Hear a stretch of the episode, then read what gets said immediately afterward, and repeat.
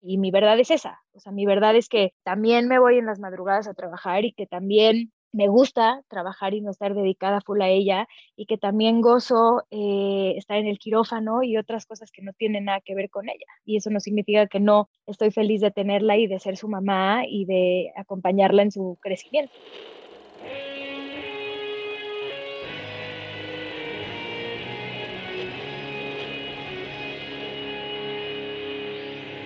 Bienvenidos a Volver al Futuro Podcast, donde platicamos con las mentes que nos impulsan a crear el nuevo paradigma de salud y bienestar, conducido por Víctor Sadia. Muy buenos días, muy buenas tardes, muy buenas noches. Hoy nos acompaña la doctora Cintia Dicter. La doctora Cintia Dicter es médica con especialidad en ginecología y obstetricia, certificada por consejos nacionales e internacionales. Su práctica está enfocada en obstetricia humanizada, cirugía laparoscópica, hormonas bioidénticas y medicina de estilo de vida. Su enfoque es generar conocimiento y comunidad para nutrir salud en todas sus esferas.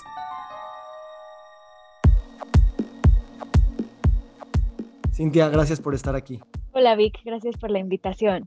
Antes de empezar, tendría que decir que eres la hermana de mi esposa, también eres mi hermana, y pues muchas cosas que hemos vivido juntos, pues las quiero platicar a lo largo de esta conversación.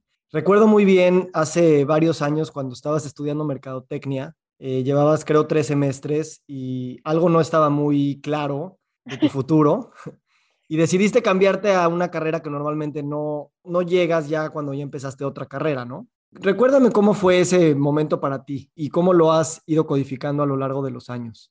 Híjole, lo que pasa es que, digo, ya mucha gente sabe, pero mi papá es ginecólogo. Entonces, primero que nada, creo que lo viví desde muy, muy, muy chiquita. O sea, vi a mi papá tener partos, vi nacimientos cercanos a mi vida todo el tiempo por su profesión, pero no sabía que lo tenía como tan profundo en mi, en mi ser. Y cuando mis papás eh, pues, se divorciaron, me alejé de toda esa parte de, su vida y la verdad para nada fui una niña que pensó que iba a ser doctora, menos ginecóloga. O sea, nunca crecí con el estetoscopio en la mano para nada. De hecho, salí de prepa y no tenía ni idea de qué quería estudiar y escogí una carrera como por eliminación. Y claramente no, no estaba nada contenta, nada feliz, no estaba nada, pues nada, no me movía básicamente. De hecho, empecé administración y del tronco común me pasé a Merca porque no estaba feliz. Y justo en ese inter, me acuerdo que habían operado a mi mamá, le hicieron una esterectomía y entonces habíamos ido al hospital y la acompañamos y tal. Y cuando salí le dije, mamá, me encantan los hospitales y me dijo, ay, Cintia, estás loca. Y como que ahí se me empezó a mover y le dije, ma, creo que tengo que estudiar medicina. Tal cual, ¿eh? o sea, no hubo mayor cosa, así fue de rápido. La verdad es que mi mamá, que siempre ha sido muy apoyadora, me dijo, pues vamos mañana a ver qué con el, con el programa. Yo ya se lo había externado alguna vez a mi papá y él muy inteligentemente me había llevado con las residentes de gineco para que me desilusionaran. Y sí me desilusionaron, porque te dicen tienes 30 y no tienes dinero y no tienes hijos y no te casas y no sé qué.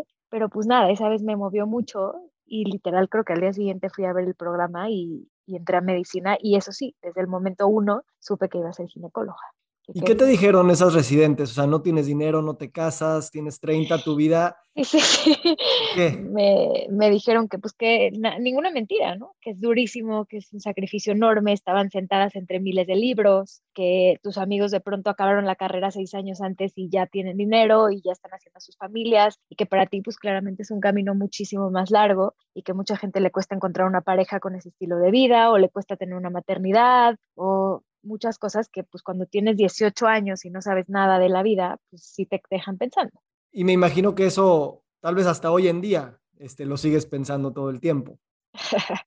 no, o sea, sí, pero no me arrepiento. Creo que de las cosas que tengo claras en mi vida es que esto era mi misión de vida. O sea, lo tengo claro todo el tiempo. De, de hecho, eh, ahorita con Mila, que, que, es mi bebé, y me despierto en la madrugada y voy a un parto en la madrugada y estoy, digo, Dios mío, ¿qué estoy haciendo aquí? Digo, todo vale la pena. O sea, esto es lo que tengo que hacer. Esto es lo mío. Hasta el otro día en el coche y me dije a mí misma, la vida es tan fácil o tan complicada como yo quiera. Y esto a mí me gusta.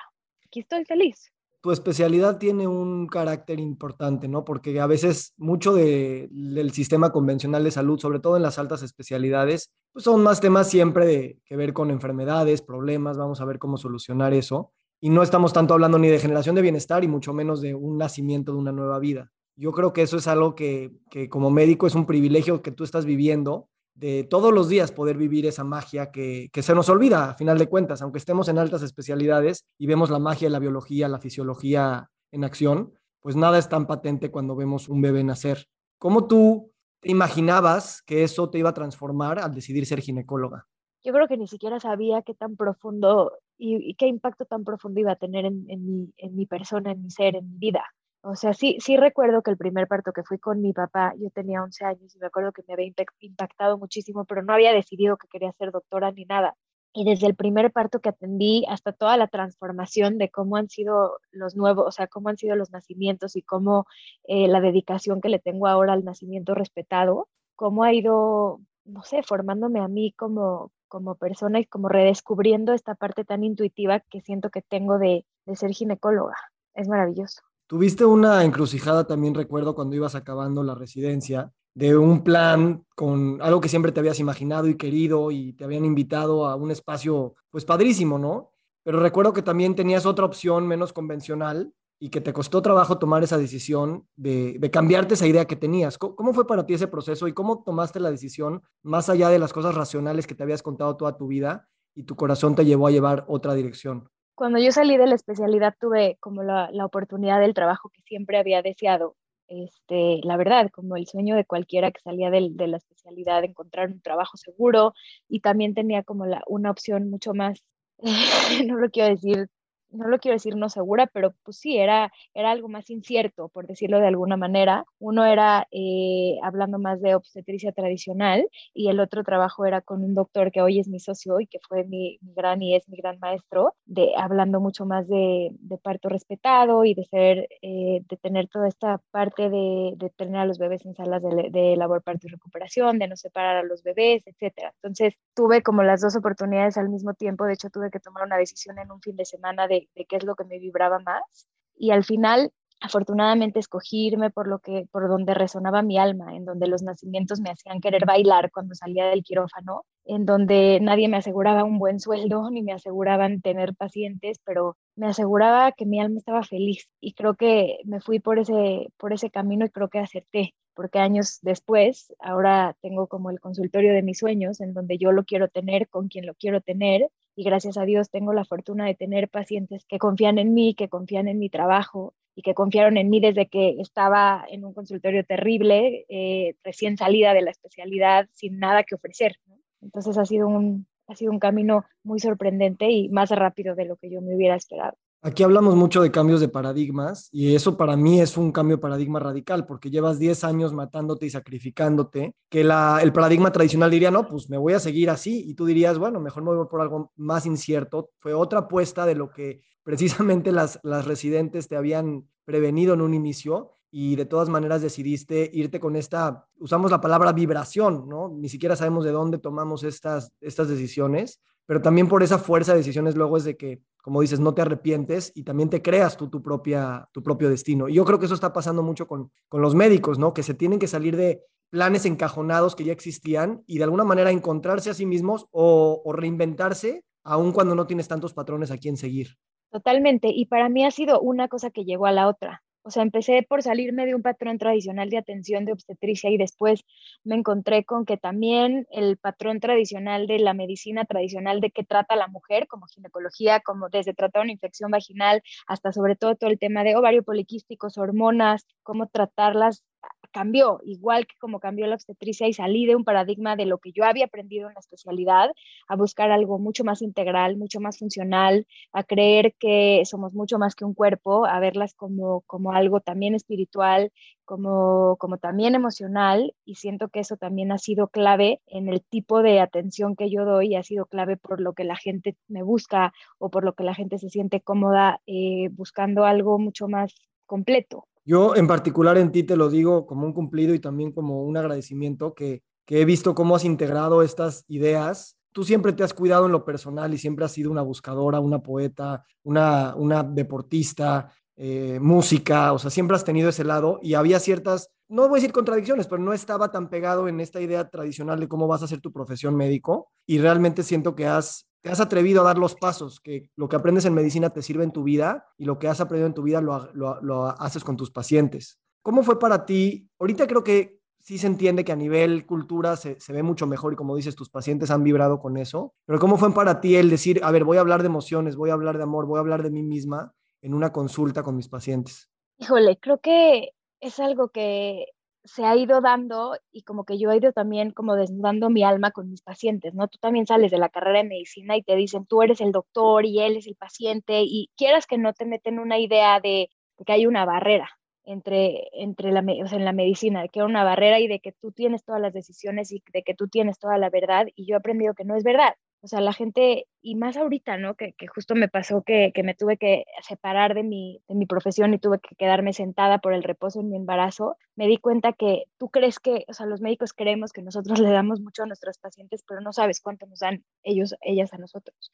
O sea, ellas también me alimentan mi alma, mi persona, me enseñan todos los días en la consulta y para mí el tema de, de que ellas mismas tomen su, como que tomen su vida y tomen sus decisiones y tomen, ahora sí que el sartén por el mango y ellas tomen la, responsabilidad de tu salud, de todo, de tu salud hormonal, de tu salud mental, de tu salud emocional, de tu salud física, es importantísimo porque yo me toca ver a las mujeres no nada más cuando están embarazadas, me toca conocerlas desde antes de entrar a uno de los momentos más importantes de su vida. Entonces, ¿cómo quieres llegar al embarazo? ¿Cómo quieres buscar tu embarazo? ¿Desde qué lugar? No nada más físico, desde qué lugar emocional, desde qué lugar espiritual.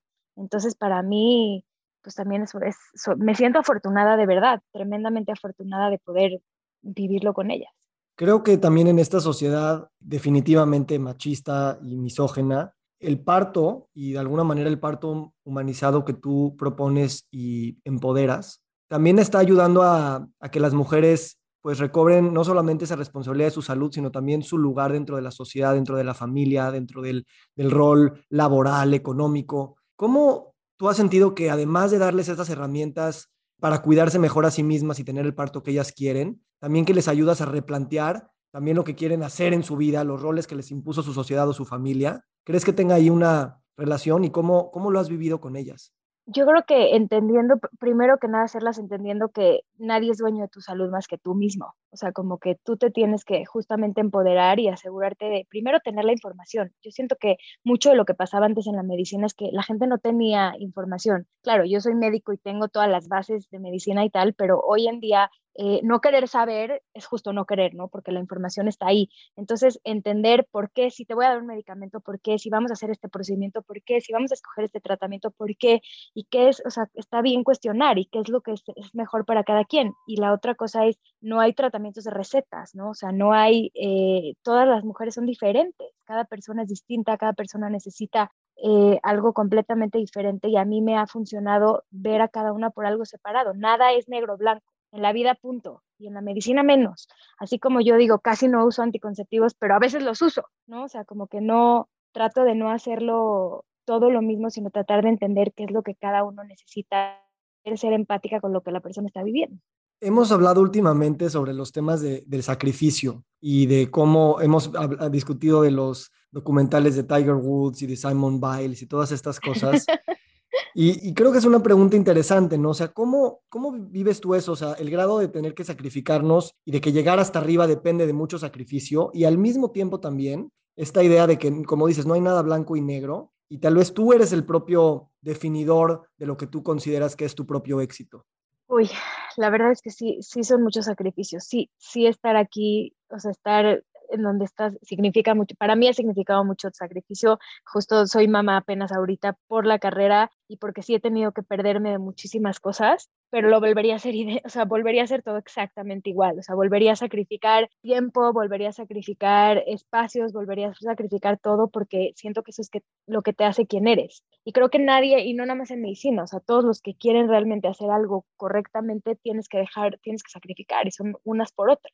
Yo justo ahorita me estoy estoy bien como en esta dualidad entre ahora tener tiempo para estar con, con, mi hija y con mi familia, pero al mismo tiempo, o sea, mi trabajo también es mi bebé, también lo he, lo he creado por años y también me ha costado estar ahí y disfruto estar ahí. Y hay veces justo todo el tema del machismo y todo el tema de muchos paradigmas que existen como de no, ya eres mamá y lo más importante es tu hija y solo tienes que estar ahí para ella. Y no es verdad, o sea, hasta me siento culpable de sentirme bien, de no sentirme culpable de estar en la consulta.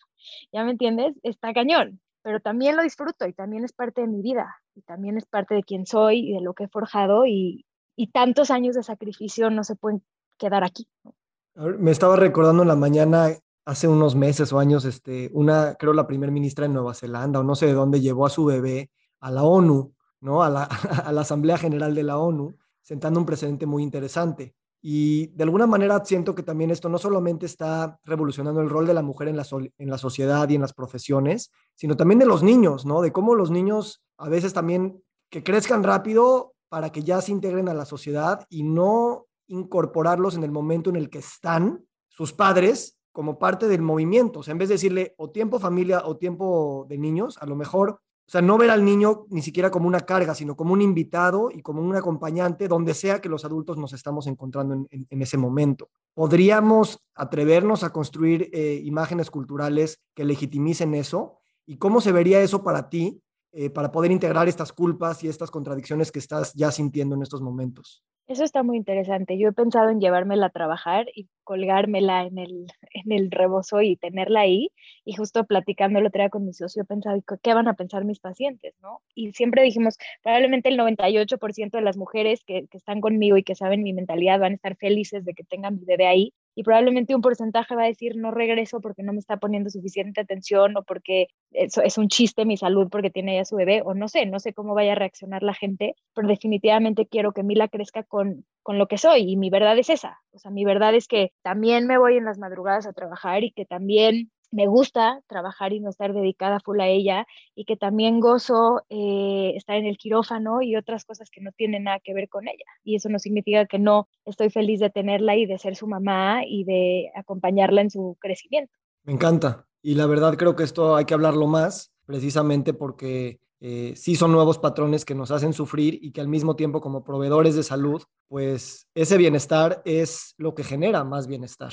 Entonces es una congruencia y también es, una, es un statement político, es un statement cultural que dirías, no, esto no me lo enseñaron en medicina, pero que hoy en día no podemos separar de que eso también es crear salud. Y también siento que, que las limitaciones las ponemos nosotros por tabús de, de por cultura o por como tú quieras, porque probablemente las mamás que me rodean a mí no son ginecólogas o no tienen un trabajo como lo tengo yo, pero siento que o sea, nosotros nos limitamos porque queremos, pero al final puedes todo. Puedes ser la directora de la ONU y también puedes ser mamá y también puedes ser ginecóloga y ser mamá. Y, y, claro, obviamente hay momentos en donde tienes que dedicarle más a uno que al otro, pero puedes todo. Y siempre, siempre el otro día dije en, en un live que di que hay una gringa, no sé si te he dicho, que tiene un quote que me fascina. Es una cirujana y ella dice que le han dicho que hay que buscar el balance entre ser mamá y ser cirujana, pero que al final del día el balance son fuerzas opuestas y que no se opone ninguna de las dos, o sea, porque al final ser mamá la vuelve ser mejor cirujana y ser cirujana la hace ser mejor mamá. Entonces, bueno, no te, te, te digo la teoría, no te digo que me sale fácil, pero estoy intentando, estoy aprendiendo. Creo que ese es precisamente el punto. Yo también me encuentro en esa encrucijada en mi vida me encanta porque dices, puedes todo. Y eso es algo que siempre dicen, no, no se puede todo en la vida. Y yo creo que cuando dices, me quiero arriesgar, atreverme a pensar que sí se puede todo, claro que se te van a caer las cosas, se te van a perder unas, algunas amistades, algunos mensajes de WhatsApp que dejarás sin contestar. O sea, claro que va a haber todas esas cosas, pero el tú limitarte inicialmente de no se puede todo, pues ya perdiste al menos el intento. Y en ese sentido, como dices, las fuerzas opuestas son fuerzas complementarias cuando las ves con esta narrativa. Y si me atrevo a decirlo, estás en comunicación con tu esposo, con tus familiares, con tu gente cercana, de alguna manera haciendo una congruencia entre esa misión eh, y en esa valoración de que le estoy dando importancia a todo y quiero que nos empoderemos para eso, creo que se vuelve algo además como un viaje colectivo de cómo reinventarlo desde esa perspectiva y no sentir que tú tienes que cargar el peso de todo, ¿no? Totalmente, totalmente y sí, y al final siempre hay vuelta en uno, siempre te puedes equivocar y aprender y ser mejor y, seguir avanzando y regresar y, o sea, como que eso es la vida. Siento que al final, y lo hemos platicado tú y yo mil veces, eh, la idea es ser feliz. Entonces tienes que hacer lo que te llene y lo que te haga feliz. Y si eres, si Mila ve a una mamá feliz y a una mamá satisfecha, creo que va a preferir mil veces eso y tiempo de calidad que una mamá frustrada porque ahora se dedica a full a solo eso, ¿no? Y como parte de la felicidad es también tocar esos momentos que nos forman. Me, atrevo a, sacar estos temas que si no nos gustan los podemos editar y no los publicamos. Pero es, o sea, meses antes tú de tu boda, bueno, sucedió una tragedia familiar muy, muy grande y de alguna manera hubo una decisión muy importante en ti en, en, continuar con muchas cosas, ¿no? Y ahora veo este paralelismo, obviamente a menor escala, pero pues en tu embarazo también sufriste varias, varios altibajos y tienes esta, ¿cómo, más bien, en vez, de, en vez de celebrar tu fuerza y tu valentía, mejor te pregunto, ¿cómo, cómo mides esas fuerzas y qué palabras rondan en tu cabeza, qué emociones rondan en tu cabeza, en tu corazón, cuando se vienen esos momentos de, de turbulencia existencial total? Híjole, también me rompo, como cualquiera, pero siempre he creído que, o he querido creer que todo tiene una razón perfecta de ser así y que si eso es lo que a mí me tocaba y esa es la lección que me tocaba, he tratado de aprender a fluir con lo que la vida me ha puesto. Creo que me han educado a siempre ver para adelante y a no quedarme atorada en los eventos que me puedan detener, sino que creo que en las cosas difíciles que me han pasado, que lo que vi que está diciendo es que mi hermano falleció justo antes de mi boda y yo tenía que presentar el examen de la especialidad y no sabía si iba a ser la especialidad o me iba a esperar un año porque pues, obviamente estábamos pasando por muchísimo dolor. Al final la vida me jaló a la vida y supe que tenía que seguir adelante y que tenía que continuar porque eso es lo que te, pues es, es el tren, es como la rueda que, que, lo que tienes que seguir, seguir, seguir, ¿no? Y no estoy diciendo seguir y por eso no, no reconocer tus emociones, ni no reconocer tus sentimientos, ni no reconocer tu dolor, pero de alguna manera es la fuerza de, de, de lo que te atrae y de, y de hacer el bien y de pensar en el bien para seguir adelante. Yo después en el embarazo completamente al revés, en vez de seguir tuve que aprender a parar, o sea, tuve que aprender a, contemplar y tuve que aprender a sentarme y, y, aprender a que tampoco soy indispensable para nadie, que las pacientes ahí siguieron y siguieron sus embarazos y siguieron sus vidas y yo seguí sentada en mi silla porque ahí tenía que estar, porque tenía que cuidar a mi bebé, porque tenía muchas contracciones y eso me causó, créeme, me causó muchísima, me causó muchísima ansiedad y me causó muchísimo estrés y dije, ¿cómo voy a dejar todo? Y todo mi esfuerzo, y, pero al mismo tiempo llevaba años buscando a mi bebé y era lo, lo más preciado que, que, creo que una mujer puede tener y, y, tenía pavor de que algo le pasara. Entonces tuve que poner todo al lado y tuve que conectarme con mi cuerpo y tuve que decir, basta, voy a parar.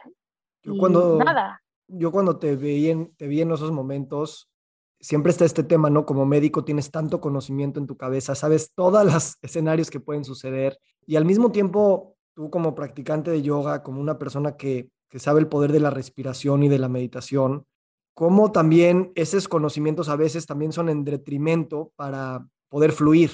Y yo en ese momento te sentía con ese peso existencial de tener que hacer mil cálculos en tu cabeza y mil interconsultas y mil diagnósticos y mil imágenes y, y mil medicamentos y al mismo tiempo saber que había esta, pues no sé, esta conciencia cósmica con la cual te puedes conectar y soltar, fluir, estar en tu presente y, pues de alguna manera lo puedes explicar en términos médicos para calmar tu sistema este, endocrino, inmuno, lo que tú quieras, pero también para conectarnos con el profundo milagro que es la vida y que los hombres y mujeres nunca vamos a poder terminar de explicar. Totalmente. A mí fue de lo que más me pegó, saber tanto, o sea, saber tanto porque sabes el peor escenario, sabes lo mejor, pero también sabes lo peor. La pasé fatal sabiendo todo y todo y sabiendo el peor outcome y sí, por más cálculos y por más medicina y por más conocimiento, esto como que fue billón de todo lo que yo hubiera podido esperar y de todo lo que yo, y al final el mío fue un final feliz y, estoy agradecida, pero como que en un punto no pude, no pude hacer nada más que soltar. Como que a veces no esperas eso, pero al final solo pude como que soltar y confiar y contemplar y esperar que el tiempo pasara y que, y que las cosas se dieran para bien. Y, y justo ahorita que dices, ah, para mí, la yoga, que ya la llevo haciendo hace muchos años, cambió mi vida por completo, o sea, por completo desde que entré como a como realmente a esa parte deportiva y a hacer yoga y a, y a concentrarme y aprender a meditar, como entender que hay muchas más cosas de lo tangible, como esta energía cósmica que tú la llamas, que hay veces hay cosas que no se pueden explicar. Mi, mi amenaza de parto preterminó, se la tratamos de achacar a una infección de vías urinarias que para mí nunca existió, se la tratamos de achacar a miles de cosas y creo que al final me tocaba vivir eso para aprender ahí de, ¿no? y creo que ahí hay un tema interesante, ¿no? Porque el, el médico lo, siempre lo vemos para arriba con este rol de que nos va a guiar y nos va a decir. Y el médico liderea definitivamente con su título, con su bata blanca, porque es su trabajo, y tiene que siempre darla, siempre tiene que dar el primer paso, eh, aun cuando él está confundido, aun cuando no tiene las respuestas, porque sus pacientes eso es lo que están requiriendo de, él. Y al mismo tiempo creo que también estamos generando una nueva narrativa en el que el médico no puede tener todas las respuestas y también como pacientes exigírselo es tal vez demasiado, ¿no? Entonces, ¿cómo el médico puede recobrar esta idea de sí sé mucho y sí te puedo ayudar, pero también como tú acabas de decir, tengo que soltar?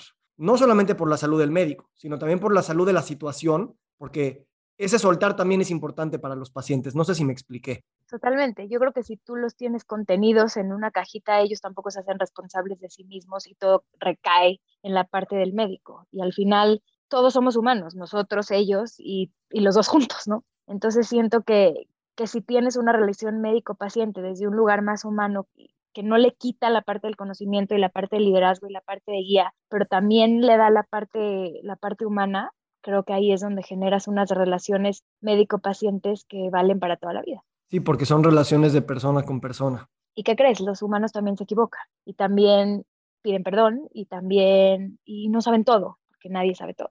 ¿Hay algo que te gustaría pedir perdón ahorita? Y, y no lo digo para ponerte en una exposición, lo digo porque como dices, siempre estamos en esos procesos y qué es lo que te imaginas que ahorita tú, tú podrías estar en esa posición de pedir perdón. Yo creo que siempre puedes reconocer que te equivocas y poder pedir perdón. O sea, no, no tengo un escenario en específico, pero creo que más que pedir perdón, saber reconocer que no sabes todo, poder decir, no sé, pero lo voy a investigar, o no sé, pero vamos a intentar, o se me ocurre que contigo en específico quiero intentar tal protocolo, porque, no sé, también es algo que te nace el corazón, que sientes que, que le va a fluir al otro. Yo trato de conectar con las pacientes desde un lugar donde sienta que va a ser lo mejor para cada una, y te digo, no hay recetas, no hay blancos y negros.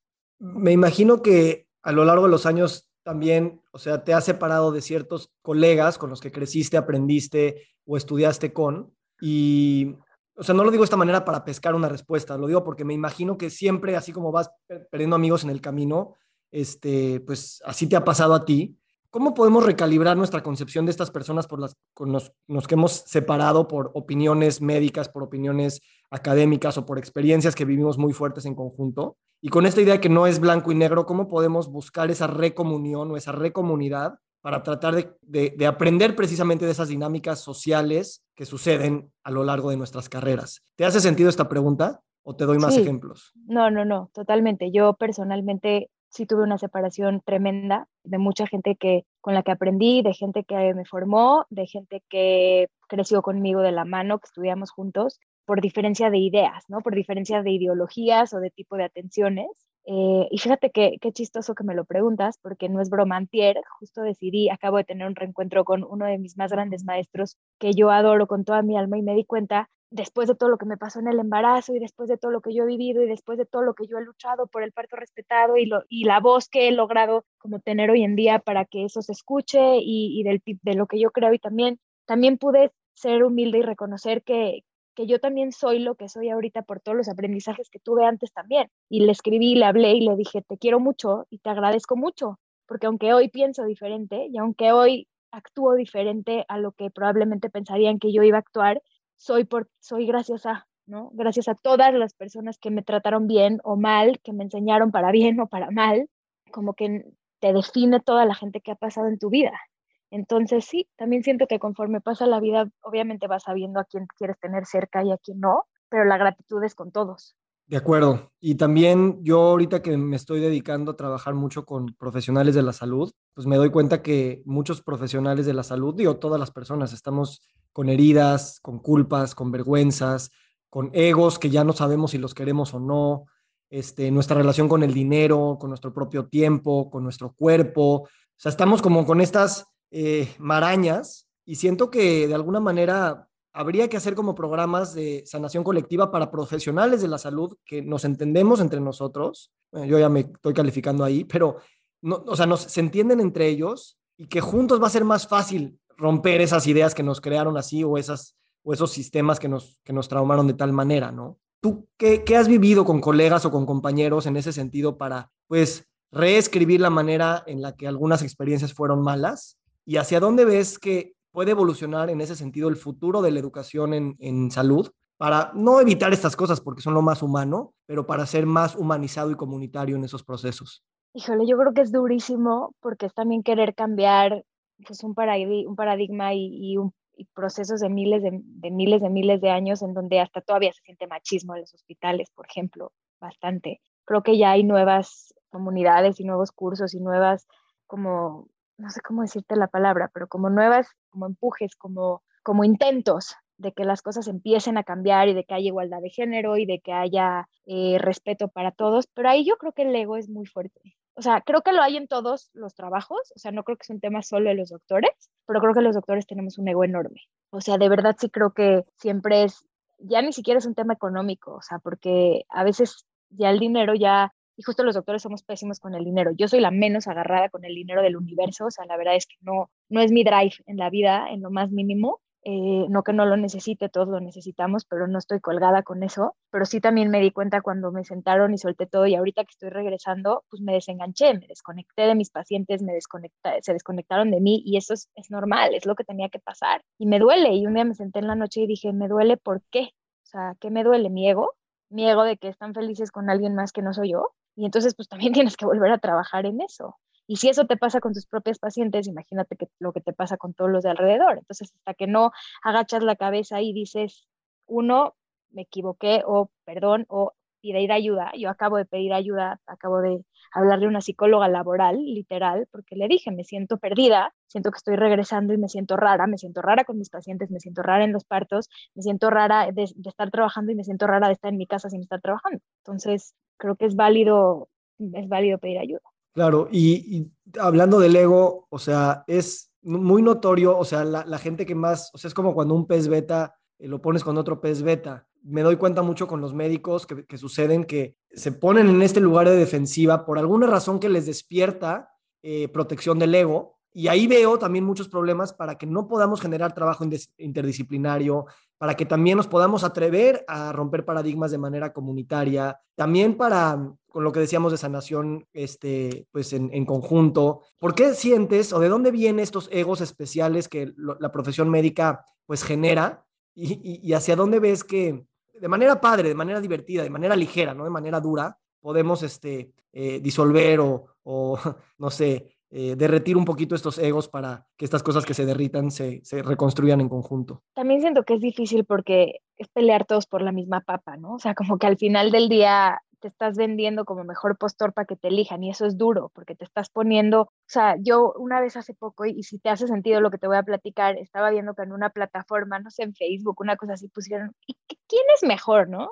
Cintia Dicter o huevo de rana y, el, y, alguien más. Y yo como, ¿por qué me exponen? No soy Audi y BMW, ¿no? soy un ser humano y se siente feo cuando te, aunque hablen bien de ti y todo, eh, se siente feo que te expongan así porque te están descuartizando. O sea, ¿en qué momento sí es socialmente aceptado que en una plataforma todo el mundo pueda opinar sobre tu trabajo y sobre tu persona? Se me hace duro. Y al final, eh, esta parte de entre los colegas como de, al final me escogieron a mí, ¿no? Entonces siento que cuando, cuando sueltas eso, yo creo que lo puedo decir porque desinteresadamente, gracias a Dios, he tenido la suerte de que la gente ha confiado en mí. No sé, no sé cómo te lo estaría diciendo si estuviera en otro lugar, pero yo como que he hecho mucho la paz con que las, las personas que son para ti son para ti y las que te tocan que te ayudes, yo le digo al universo que las pacientes que me toque a mí tocar y tener, que sean porque yo les puedo hacer el bien. Y las que no sean para mí, que se vayan. ¿Me entiendes? O sea, siento que si sobre la primicia de el sol brilla para todos y si tú haces las cosas bien y haces las cosas de un lugar en tu corazón y las haces por ayudar y tu interés principal no es un tema económico, que siento que eso a mí me ha, me ha ayudado mucho no es un tema eh, de poder o de ego, sino de, sino de genuino interés por el otro humano, creo que ahí es donde cambia todo. Me encanta. De alguna manera es pasar de una visión de, de escasez, de que como dices, es todos la misma papa y no hay suficientes pacientes y entonces es tú o yo, a una visión más de abundancia y de hay para todos, todos somos suficientes, podemos colaborar, podemos compartirnos pacientes. Y digo, para bien y para mal siempre va a haber pacientes en la, en, la humanidad. Entonces, mejor es encontrar nuevas maneras de generar mayor bienestar y empoderamiento y no pensar que a lo mejor uno puede hacer una cosa y alguien podrá hacer otra, aunque tu profesión no te lo haya dictado como tal. Y yo eso lo veo mucho en ti. O sea, que tú eres interdisciplinaria sin querer serlo. O sea, eres un médico, pero que pues, sus propias prácticas en su vida y sus aprendizajes y sus lecturas y sus, y sus gustos artísticos y sus conocidos y sus idiomas y sus viajes, pues los metes en, ese revoltijo que es pues dar una consulta este, pues yo diría, pues multidisciplinaria, que de esa manera sanas a tus pacientes de varias maneras. Y eso yo de alguna manera creo que genera mucha confianza, porque pues están trabajando con una persona que pues es experta, porque tiene los títulos, pero también es una buscadora y eso, eso a veces como pacientes nos gusta más.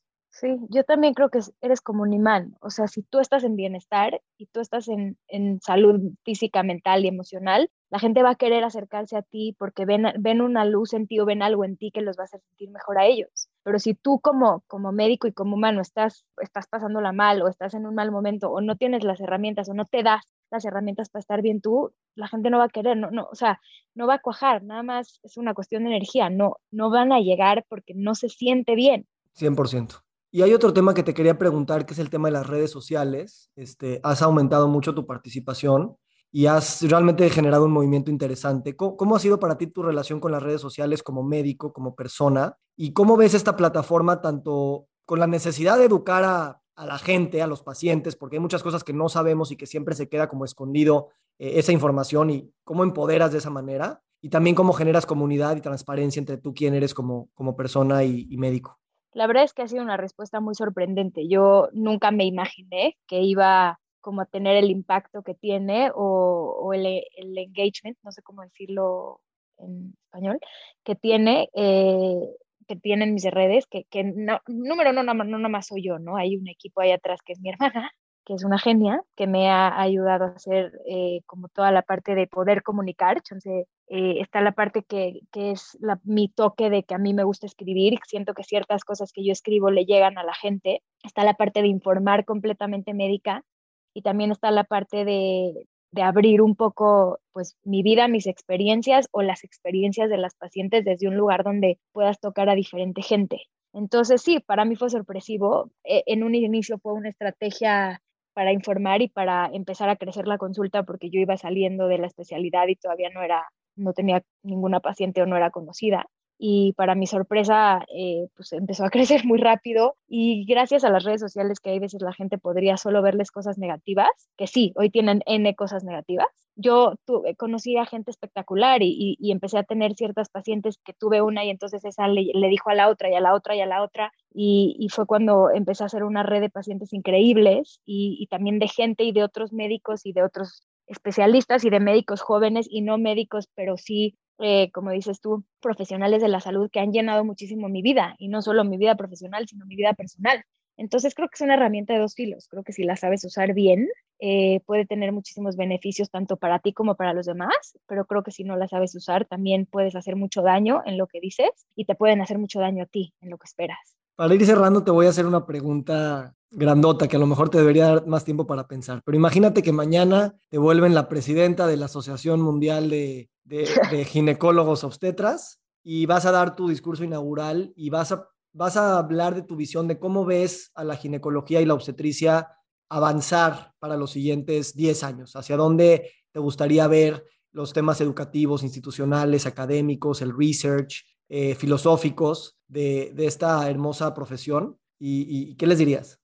Uf, ay, creo que va hacia lo integral, hacia lo funcional, creo que va hacia conocerte a ti paciente como todo lo que eres y todo, todo el poder que tienes como humano para cambiar. Para mí todo lo que tú tocas también de, la transformación, del libro que escribiste de diabetes, de, cómo poder cambiar y, regresar, o sea, y transformar algo que ya te habían que te habían encasillado en tienes diabetes o tienes ovario poliquístico y darte cuenta que como seres humanos podemos transformarnos todo el tiempo, creo que para ahí va va en que no, no un diagnóstico te define, sino que te define todo lo que hagas con él y todo lo que hagas todos los días para, para estar en salud y no nada más en salud física, en salud mental y espiritual. Y en cuanto a los nacimientos, porque pues tengo dos rubros muy grandes, es, es otra vez regresar a lo más orgánico, a lo más, a lo más de las cavernas, a lo más, a lo más intuitivo e instintivo. Eso es lo que yo creo que es hacia donde tendría que ir yo la más afortunada de, que este sea mi trabajo. Siempre que lo platico me gusta más. ¿Cuáles son las canciones que más te gustan escuchar cuando los papás llegan a la sala de parto y, tienen su playlist? ¿Qué, es lo que más te hace vibrar a ti o, ves que hace el mejor ambiente? Me fascina escuchar los playlists de, los playlists de la gente porque para mí la música define mucho cómo, es la, cómo son las personas. Entonces, de entrada les digo, ¿traes playlist? O lo pongo yo. a veces me gusta escuchar lo mío, pero siempre les doy su lugar para que pongan sus, sus músicas. Y he descubierto también música increíble con ellos. Y escuchar como sus gustos me hace a mí también entender como cuál es la, la sintonía del nacimiento, ¿me explico? Es padrísimo. He tenido desde el mantra más, este, más yógico y espiritual hasta rap y rock pesado. Me encanta. Y creo que meter la música a la medicina hace mucho sentido de muchas maneras. Empezar así la vida, ni se diga. Pero también, como dices, sales de un parto bailando, sales de una consulta bailando, llegas a la consulta bailando. Creo que habla mucho de, la generación de bienestar que hay detrás de esta pues hermosa industria, en esta hermosa profesión. ¿Algo más que te gustaría eh, compartir con el público de Volver al Futuro? Eh, estamos aquí atreviéndonos a co-crear nuevos paradigmas y sabemos que las historias personales son los reflejos de las historias sistémicas. ¿Algo que te gustaría eh, cerrar? Solo agradecer. Gracias por invitarme, gracias por todos los que lo escuchan, gracias por toda la gente de Volver al Futuro que está buscando algo más. Gracias por porque me hacen sentir que yo no soy la única loca que está buscando algo diferente y que tiene sed de los cambios, sino que te vuelven parte de una comunidad y entonces dices, ah, entonces chance sí estoy yendo por un buen camino, ¿sabes? Te refuerzan que, que lo que estás sintiendo y lo que estás haciendo es correcto. Gracias. Te quiero mucho. Yo también te quiero mucho y te quiero agradecer. Te admiro mucho. Gracias. Y te quiero agradecer porque, o sea, tu vida eh, me ha influenciado mucho a mí cuando tú empezaste a estudiar medicina, nunca me imaginé que eso no solo te iba a transformar a ti, sino nos iba a transformar a todos como familia. Y me encanta poder caminar en este viaje de, salud, de sanación, de bienestar, siempre descubriéndonos y también confrontándonos para seguir haciendo nuevas síntesis, nuevos acuerdos y también nuevos sueños que podamos este, compartir. Así es que muchas gracias por este espacio, Sin, te quiero mucho. Yo más. Muchas gracias.